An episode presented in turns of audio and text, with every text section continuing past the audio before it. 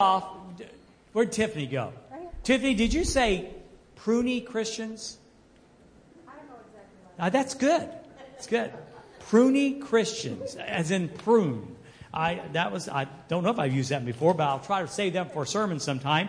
I actually guarantee you that. And you know, I don't know where this fits into my message tonight, but David, I was singing that song and with you, and I, the message tonight is on Joseph, and, and I chose it for the reason I really still have in my mind the idea that this crowd, this crowd that's largely older, is the legacy builders. It has, it was with me last week. It's with me this week that we have such a huge responsibility. I said something, and I'm not sure anyone got it last week. I think it was last week, but I said, you know, who's going who's going to make the apple dumplings?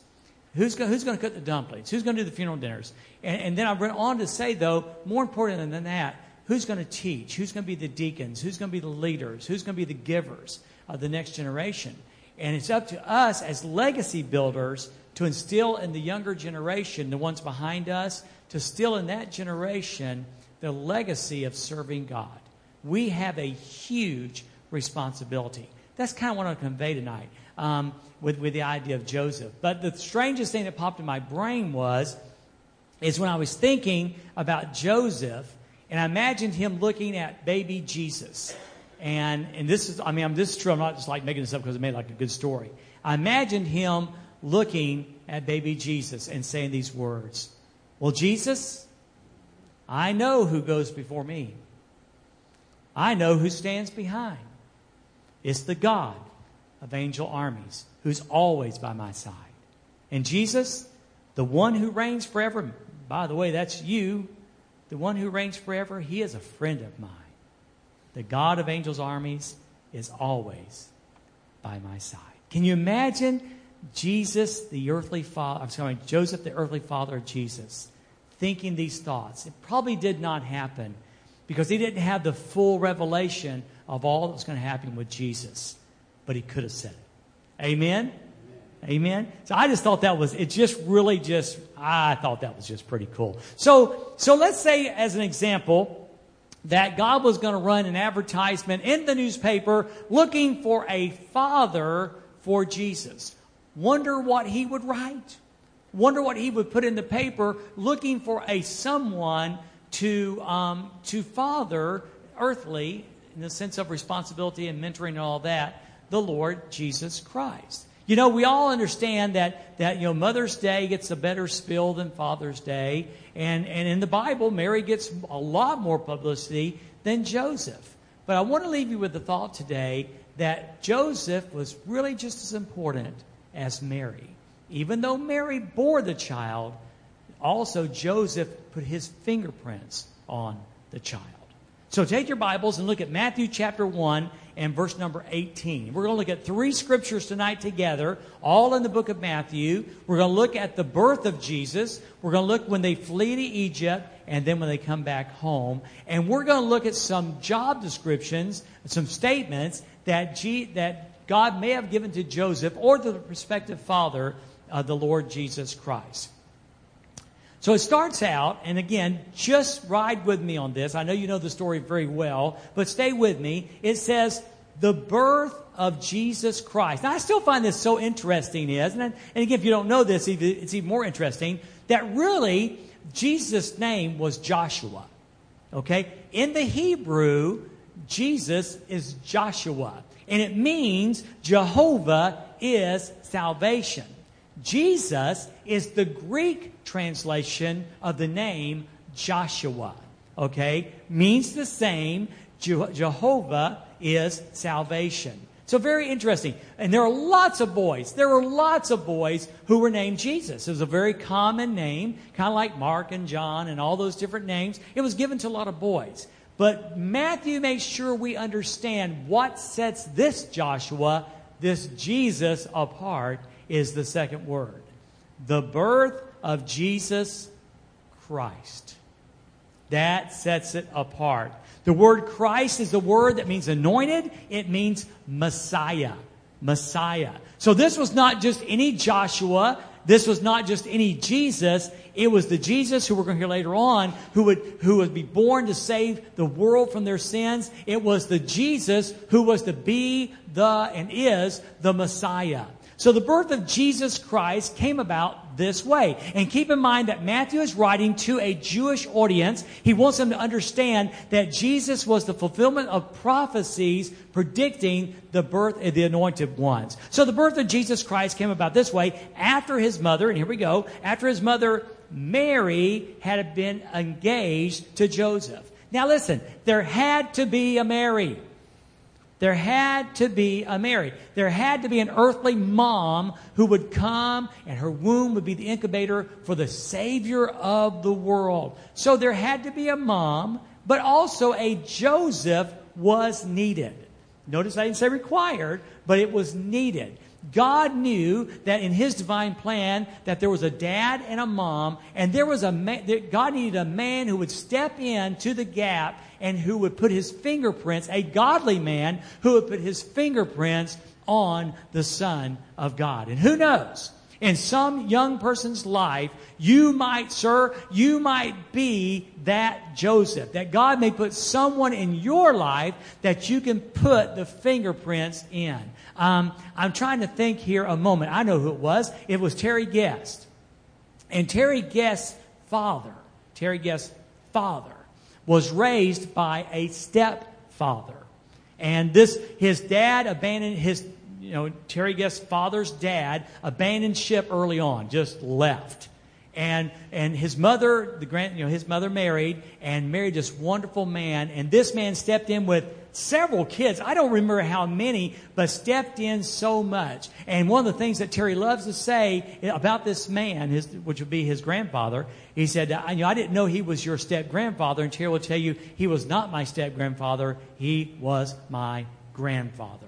Thank God for men who will step into the gap and fill the gap for young people, particularly, and sometimes for ladies, who need someone to secure and love them.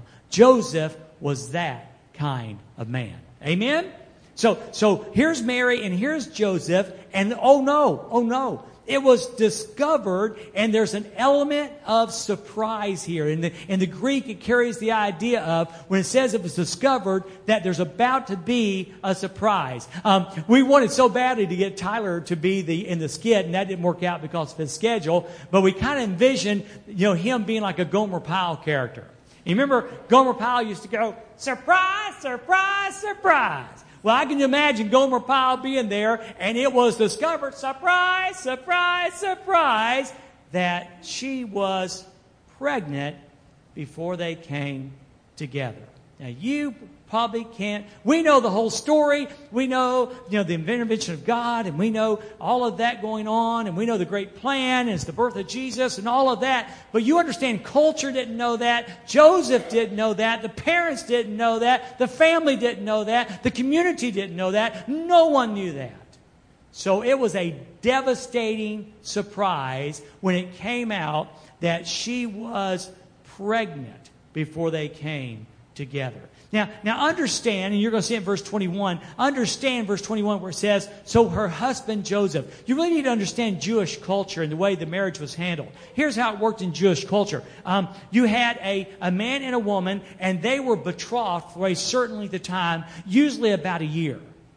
And, and they were legally married even though the marriage was not consummated. They did not live together. She stayed in the mom and dad's house, her mom and dad's house. He stayed with his mom and dad. After a year, they were brought together. The marriage was consummated, and that was the final act of the marriage. But for every legal purpose, they were already husband and they were already wife.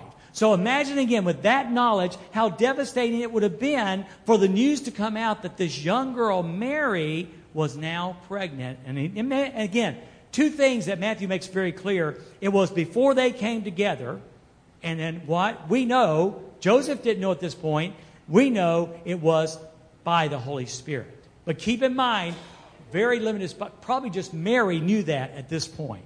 All right? So, we see first off the job description of Joseph.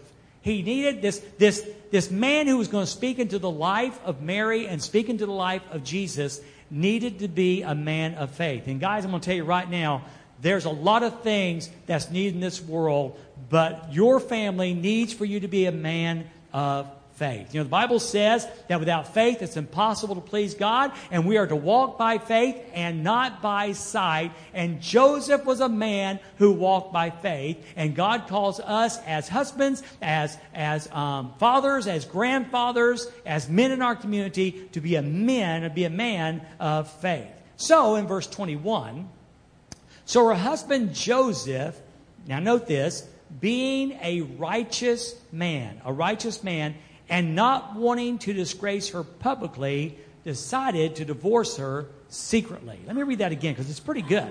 So the so her husband Joseph, being a righteous man and not wanting to disgrace her publicly, decided to divorce her secretly. Now, the term righteous man there is someone who tries to act in accordance to what God requires. A righteous man is someone who walks or tries to act in accordance to what God requires. Now, here's the deal.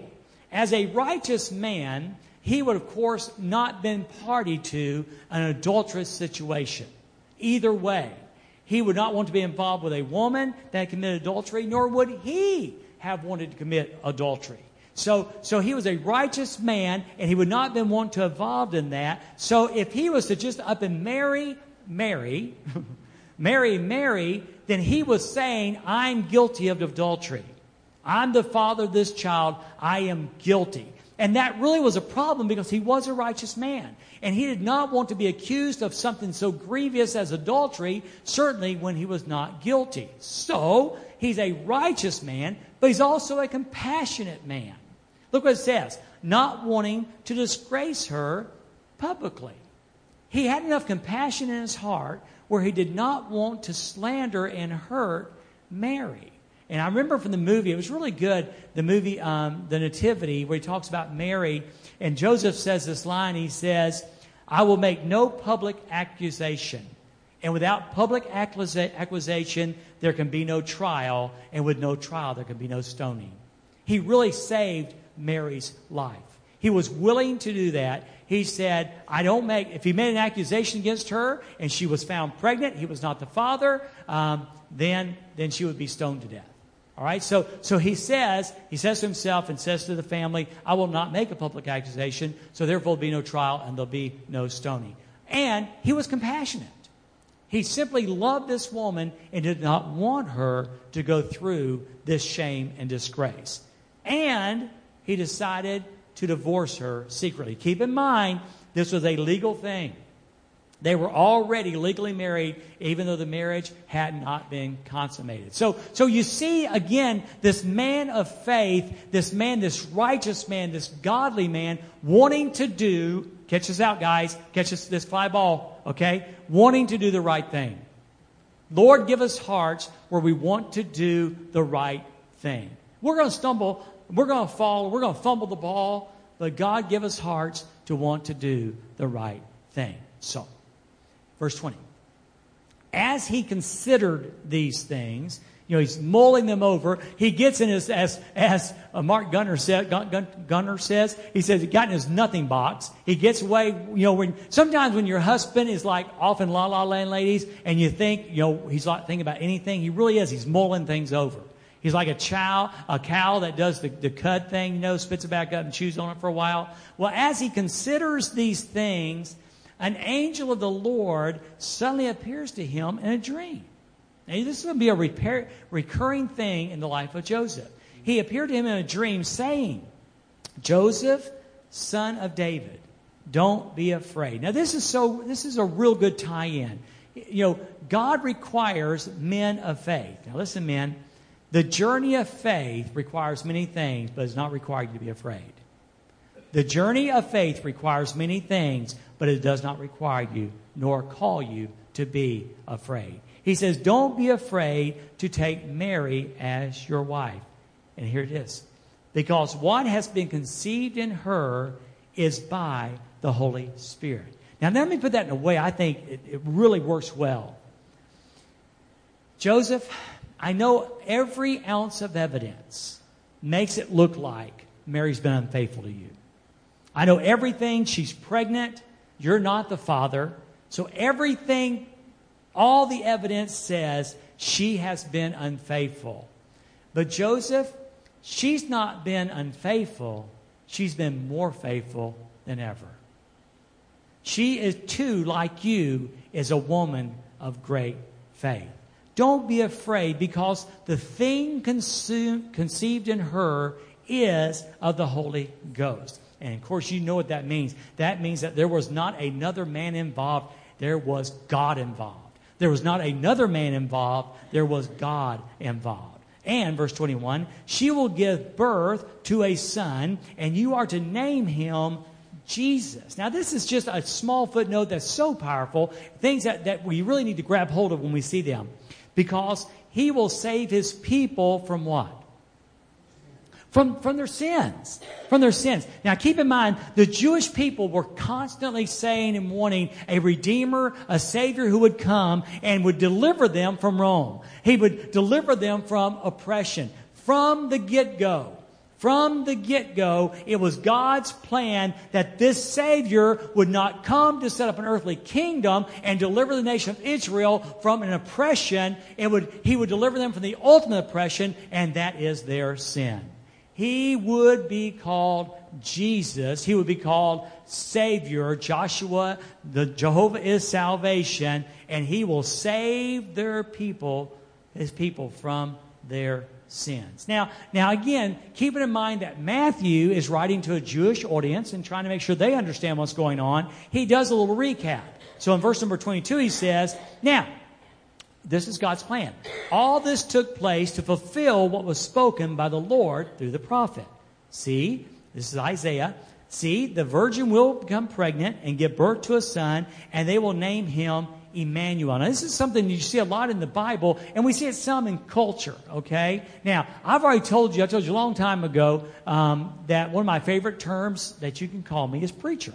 I love it because that's what I love to do. I love to teach the Word of God and say, hey, preacher. Okay? Well, the word Emmanuel means God with us. And although Jesus was never called Emmanuel, like you didn't go down the street and say, Hey, Emmanuel, it's who he was. It's who he was. You would call me preacher because that is who I am. I am a preacher of the gospel. And Jesus was Emmanuel because he did not have an earthly father. He only had a heavenly father and an earthly mom. He was Emmanuel. He was the God man. He was man, uh, 100% God and 100% man. He was God with us. Amen? And that translates, God is with us. So, the Bible says in verse 24, so when Joseph got up from sleeping, this is, I mean, it's just like, what is it, eight words, ten words? When Joseph got up from sleeping, he did as the Lord's angel had commanded him. He married her. So phenomenal. Simple faith. Simple faith. Men, let's be men who have simple faith, who simply choose, mm-hmm, who simply choose to believe God. Now, when he married her, you remember one thing I said earlier on? That if he married Mary, then he was assuming the guilt of that sin, the proposed sin in the eyes of the community. That, that if she's pregnant and he marries her, then he's saying, I'm the father of the child. He was willing to assume all responsibilities and all circumstances and marrying her. And he was willing to do that because he trusted God. God sometimes calls us to do hard things. But if God calls us, he will equip us.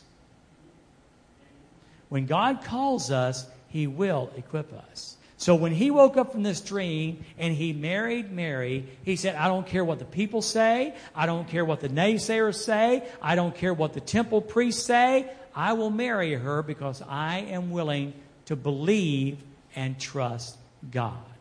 But notice this. He also laid down his rights. As a husband, once the, the marriage came together, he had the right to consummate that marriage. They came and lived together. He had the right to consummate that marriage. But look what verse 25 says. But did not know her intimately until she gave birth to a son. He laid down his rights as husband. Is this a man of faith or what? Is this a man of faith or what? And He believed what God said about the child. When he agrees and he named the child Jesus, he's believing and agreeing, agreeing with what God said about the child that was in the womb of Mary. Joseph was a man of faith. So if the advertisement ran in the paper, needed a earthly father for the Son of God, he must be a man of faith. And guess what? Joseph was. Joseph was. May we also be men of faith. Now, secondly, and this is found in Matthew chapter 2, verse number 13. Fast forward a couple of years, the family still lives in Bethlehem. We talked about this back at Christmas time. We believe that the, uh, the wise men showed up about two years after the birth of Jesus Christ, and the family's still in um, Bethlehem. And the wise men, according to verse number 13 of chapter 2, have just now left. Okay, they've just now departed. So when they, the kings, were gone, an angel of the Lord suddenly to Joseph, appeared suddenly to Joseph in a dream. So after they were gone, an angel of the Lord suddenly appeared to Joseph in a dream. And here's what he said Get up, take the child and his mother, and flee to Jesus. Take this child and the mother and flee to Egypt. Egypt? Yes, because in this case, Egypt was a place of refuge. In this case, Egypt was a place of refuge. Now, he says this For Herod is about to search for the child to destroy him. So, guess what he did? He got up. And guess what he did? He took the child. He did, Sheila. He did. I'm, I'm sure, imagine some, by this now, if, if in fact the wise men came two years after the birth of Jesus, there was some sense of normalcy. Uh, we're not sure why he didn't return back home, why he stayed in Bethlehem. He did. And we can probably safely assume uh, that because he was a carpenter, he had gone back to carpenter work. He established some sense of normalcy in his life. And just when things got normal again, God shakes up normal. Has that ever happened in your life? You know, God does that sometimes. He takes our normal and shakes it up. Well, in this case, the dream comes, and you need to leave. You need to take right away, take the mother and the child to Egypt, because Herod will search for the child to destroy him. So he got up. He took the child and his mother during the night. how quick was that? He's in a dream. He wakes up the same night and takes Mary and Joseph. He Mary and Jesus. He sensed the urgency of the moment and obeyed. Men, may we be men who obey God. May we be men who obey God. May we sense the urgency of this day and obey God. May we sense the urgency of this day and obey God. And the Bible says in verse 15, he stayed in Egypt until Herod's death, so that what was spoken by the Lord through the prophet might be fulfilled. Out of Egypt I called my son. So the second thing that the advertisement would say, he must be a man of faith, but he also must be a man of obedience. Men, I pray that we will be men of obedience. And by the way, yes, we're going to drop the ball, we're going to fumble the ball, but may our desire, our heart's desire be that we are men of obedience. And finally, this in verse 19, we see Joseph as a man of discernment and wisdom. Now, now let me pause here. I was, I was about done studying this afternoon, and, and this came to my mind, and I thought it was pretty good. And this is, this is good for the guys and the gals, both, it doesn't matter once again, we see a sense of normalcy. Even though they're in Egypt, there's a sense of normalcy. Life had returned. You know, probably opened a carpenter shop. I there in Egypt to make a living and doing the carpenter thing. There's a sense of normalcy. And once again, God interrupts his normalcy. Okay? And the Bible says, after Herod died, an angel of the Lord suddenly appeared in. This man dreams a lot. he dreams a lot. Yeah, yeah. In a dream to to, to Joseph in Egypt. Now, here's what, what just kind of jumped out at me. There's no indication that Joseph grew tired of God's interruptions. There's no indication in Scripture that Joseph ever said, Not again, God. I mean, come on, we just got the carpenter shop going again. Do, do we have to do this again? Come on, come on. Tell me we don't do that to God. You won't do it at church and you won't do it people see. But come on, tell me you haven't said, God, not again. Come on. Joseph never grew tired of God's interruptions. I love that thought. And God, may we be, may I be, and may we be the kind of people who doesn't grow tired of your interruptions. And by the way, it's kind of, Marcia, it's kind of good because if God's interrupted, that means He's around. I mean, come on. If you haven't heard from God, seen God, talked to God, or know God's around for 10 years, you might want to check something out.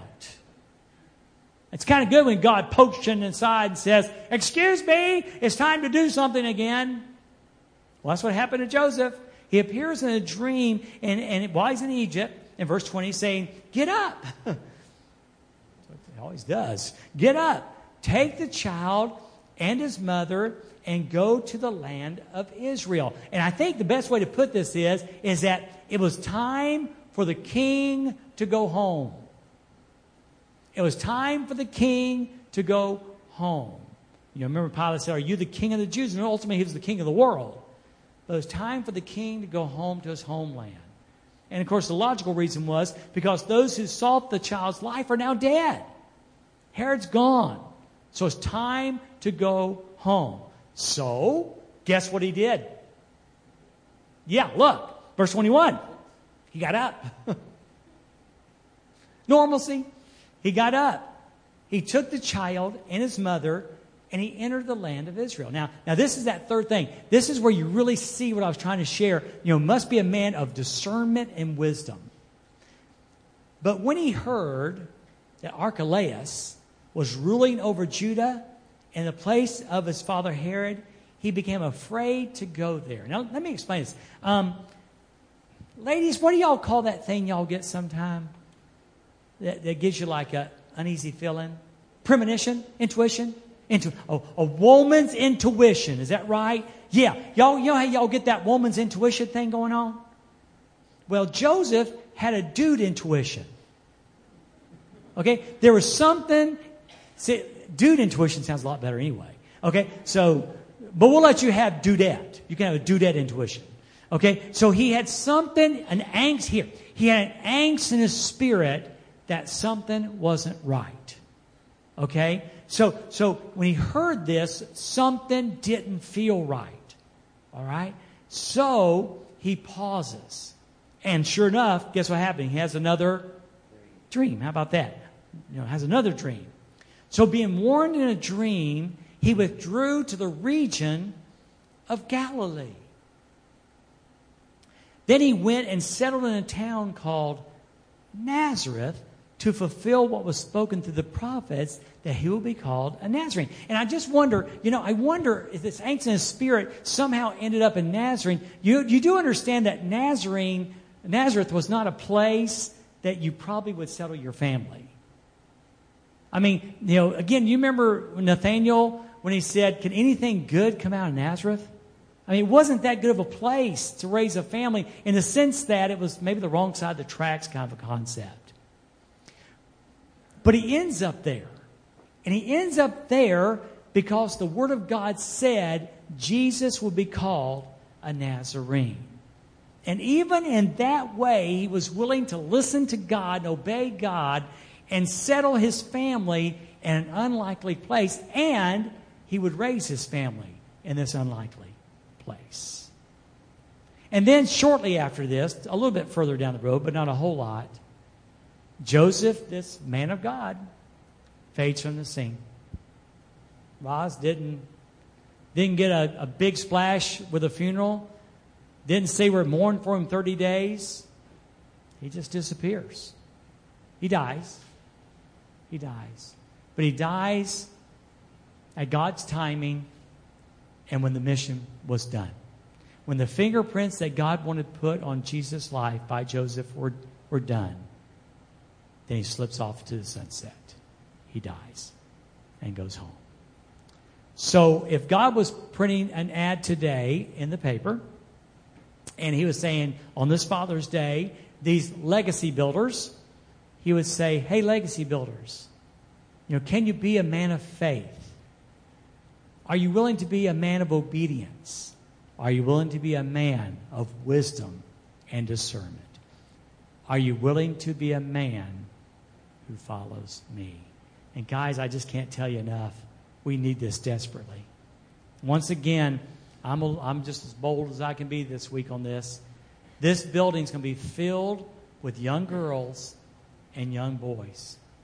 And they need godly people in their lives. You may not be able to run track with them. You may not even be able to lift them, but you can come and love on them. I want to challenge you tonight. Come on out tomorrow. Can come one day, come one day. Can two, that's great, come two. But come and be a legacy builder as our campus here is filled with young lives, many of them who need a mentor, a legacy builder who will speak into their lives. Let's pray together. Hey, thanks, Father, very much for this opportunity and this privilege. I want to pray, Lord, that you'll be with us now as we begin Bible school this next week. Father, I know we kind of spoke to the guys tonight, but just like you need men of faith, you need women of faith. Just like you need men of obedience, you need women of obedience. Just like you need men of wisdom and discernment, you need women of wisdom and discernment. May we be those men and those women. Father, I pray that that, Lord, as we have this time of decision, Father, you'll speak into our lives for tomorrow.